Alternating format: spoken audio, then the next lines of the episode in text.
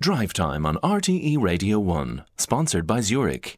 When investment performance matters, make sure your savings are with Zurich. Visit zurich.ie to find out more. You're listening to Drive Time with Barry Lenihan this evening. And as we heard in the bulletin, Taoiseach Leo Varadkar and British Prime Minister Rishi Sunak have visited Stormont to mark the return of power sharing in Northern Ireland. They met for what the Taoiseach described a very good meeting. First Minister Michelle O'Neill and Deputy First Minister Emma Little Pengelly committed to work together in a joint news conference earlier today. Uh, we've had a Prime Minister visit, we've had a Taoiseach visit. Um, we very much majored today on the issue of the finances, public services needing to be properly resourced.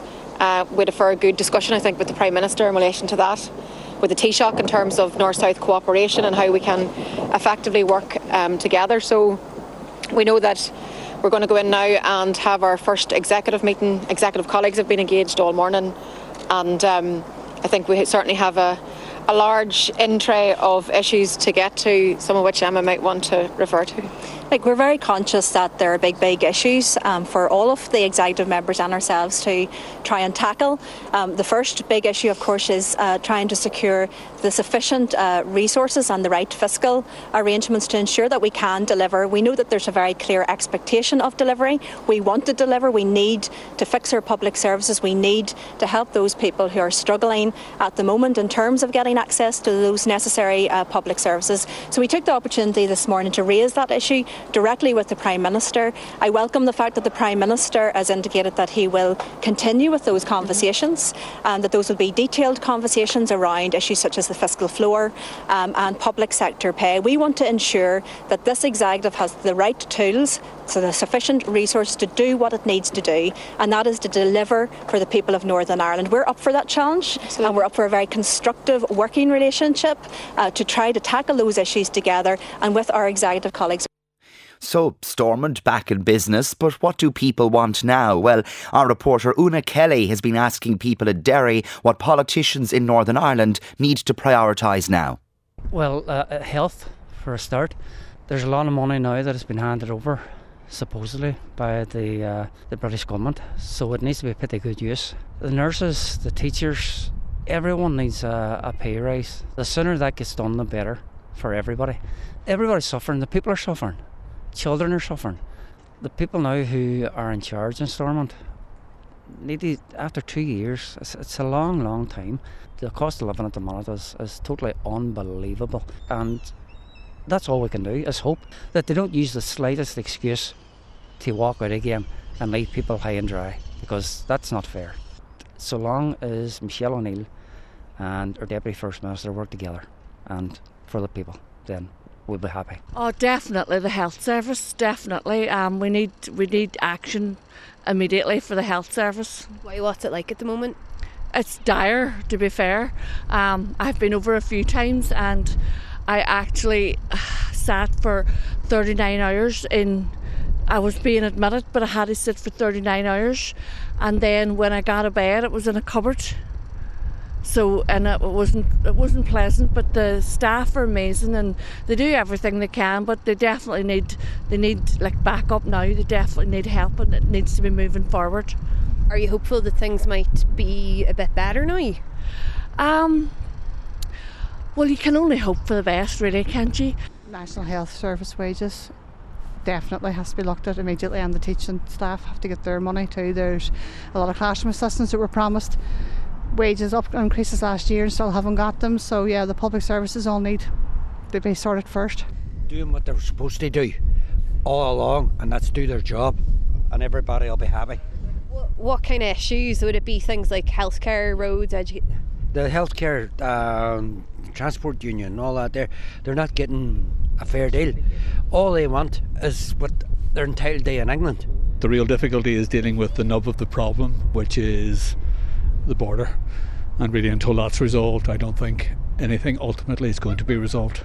So you think Stormont won't work until the kind of the big constitutional question is answered one way or the other? I think it may work in parts, but ultimately there has to be a solution to all these problems and I think we'll have to look at the border to deal with all those problems. A priority for the executive is the health system. It's it's in a complete mess and nothing has changed over the two years that they haven't been sitting, particularly the wait lists for procedures and for operations. It's completely unacceptable.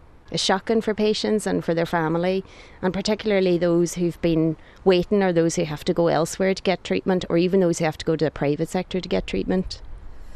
Are you happy now that Stormont's back? Do you think it's going to last for a while? It's hard to say. Absolutely a good thing that it's back, uh, but how long will it last for? I don't know people in Derry sharing their views with Una Kelly. Well, to discuss this further, I'm joined by Alliance Party MLA for South Belfast, Paula Bradshaw. Paula, thanks very much for joining us on Drive Time this evening. Um, you heard some of the views there in Derry. Uh, obviously, we're at Stormont today as, as well yourself. Can you answer that last question? What confidence do you have that the uh, institutions will last this time? Well, um, we we had our meetings with the Prime Minister, and I know the Taoiseach went and met with the executive this afternoon. And I have to say, the engagement across the parties and with the the leader of, of the um, the Irish government and the British government was was very cordial and and in some ways upbeat because we um, have our institutions back up and running. The executive um, are speaking with a collective voice at this time. I think the issues that were raised in that um, segment there around the need to get pay parity sorted, the need to get our health service back on a more sustainable footing and move forward with uh, some other um, public sector reform. You know, I think that there's a commitment and there's a willingness across the executive table to deliver on that. But we in the Alliance Party, when we met with the Prime Minister this morning, we did say that whilst financial stability is certainly a high priority for us and we, we welcome and will be pushing for engagement with the Treasury and the Cabinet Office, we also do, we are, we are not going to let go of the fact that we think that there needs to be institutional reform as well well, because as your listeners will know, we've just had two years of, of impasse. Um, before that, we had three years um, back and just for the pandemic. So we can't keep having this stop start um, politics here in Northern Ireland. And one of your um, contributors there said that you know the health service hasn't got any better in the, the two years, and I would say that in many ways it's got a lot worse because we haven't had the ministerial sign off on key transformation um, agenda projects. And whilst the 3.3 billion pounds that's that's on offer um, is, is, very welcome, we do think that we need to be looking at financial sustainability yeah. and, and on in the that longer term. 3.3 billion, Paula, uh, do you think the package is fair, and what will it deliver? Well, there's certainly some money in that for waiting lists, but I don't think it's it'll even touch the sides. There's some money for stabilisation. Um, uh, that's not just about pay, um, and then there's some money for transformation. So there, there is there, there's some money there, but we don't think that it will go far enough. But we do recognise, and I think all the executive parties do recognise that to make our public services sustainable, we're going to have to have a significant transformation and reform, and potentially some areas of revenue raising. So it, it is very welcome to 3.3 billion, but um, the the truth of it is we're going to have to find ways to put more money in the coffers so that the, we can deliver the public services that our people deserve. The Secretary of State Chris Heaton Harris speaking to BBC Radio Ulster earlier, he said that the 3.3 billion represented a big chunk of money for public sector pay and other matters as well. So he's saying that it will go far enough. Well, the, the, the issue with the public sector pay is that um, for every month that passed there, you know, the, the wage bill, the, the the lack of pay parity widened in some respects. So it won't go quite as far as we would have hoped.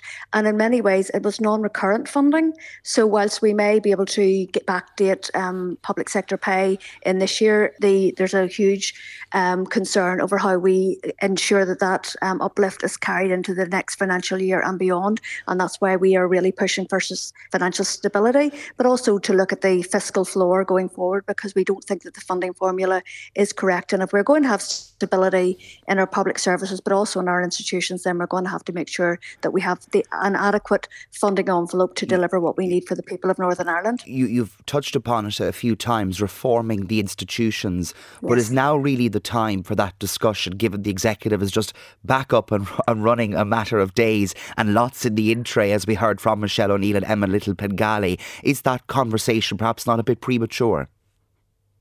Well, we, we, we don't think it is at all, and, and certainly my um, two party colleagues who are now ministers, like they have got a huge entry. One's justice and one is in agriculture, environment, rural affairs, and they're very committed to that. But we as a party, it's still a it's still a high priority for us because we feel that that devolution is the best thing for people in Northern Ireland, and we will do everything in our power to ensure that we can sustain it going into the future. And we think reform is a key part of that. But you're right, the issues there around health transformation, the education, the transport issues, these all need to be dealt with. We now have a suite of, of executive ministers who have this have a portfolio to deliver on this, and um, we will be supporting them um, as they go forward. Well, let's see what happens. Paula Bradshaw, MLA uh, for South Belfast, thank you very much for joining us on Drive Time this evening. Uh, after this, at least 17,000 children estimated to be unaccompanied or separated from their parents in Gaza will be hearing from UNICEF.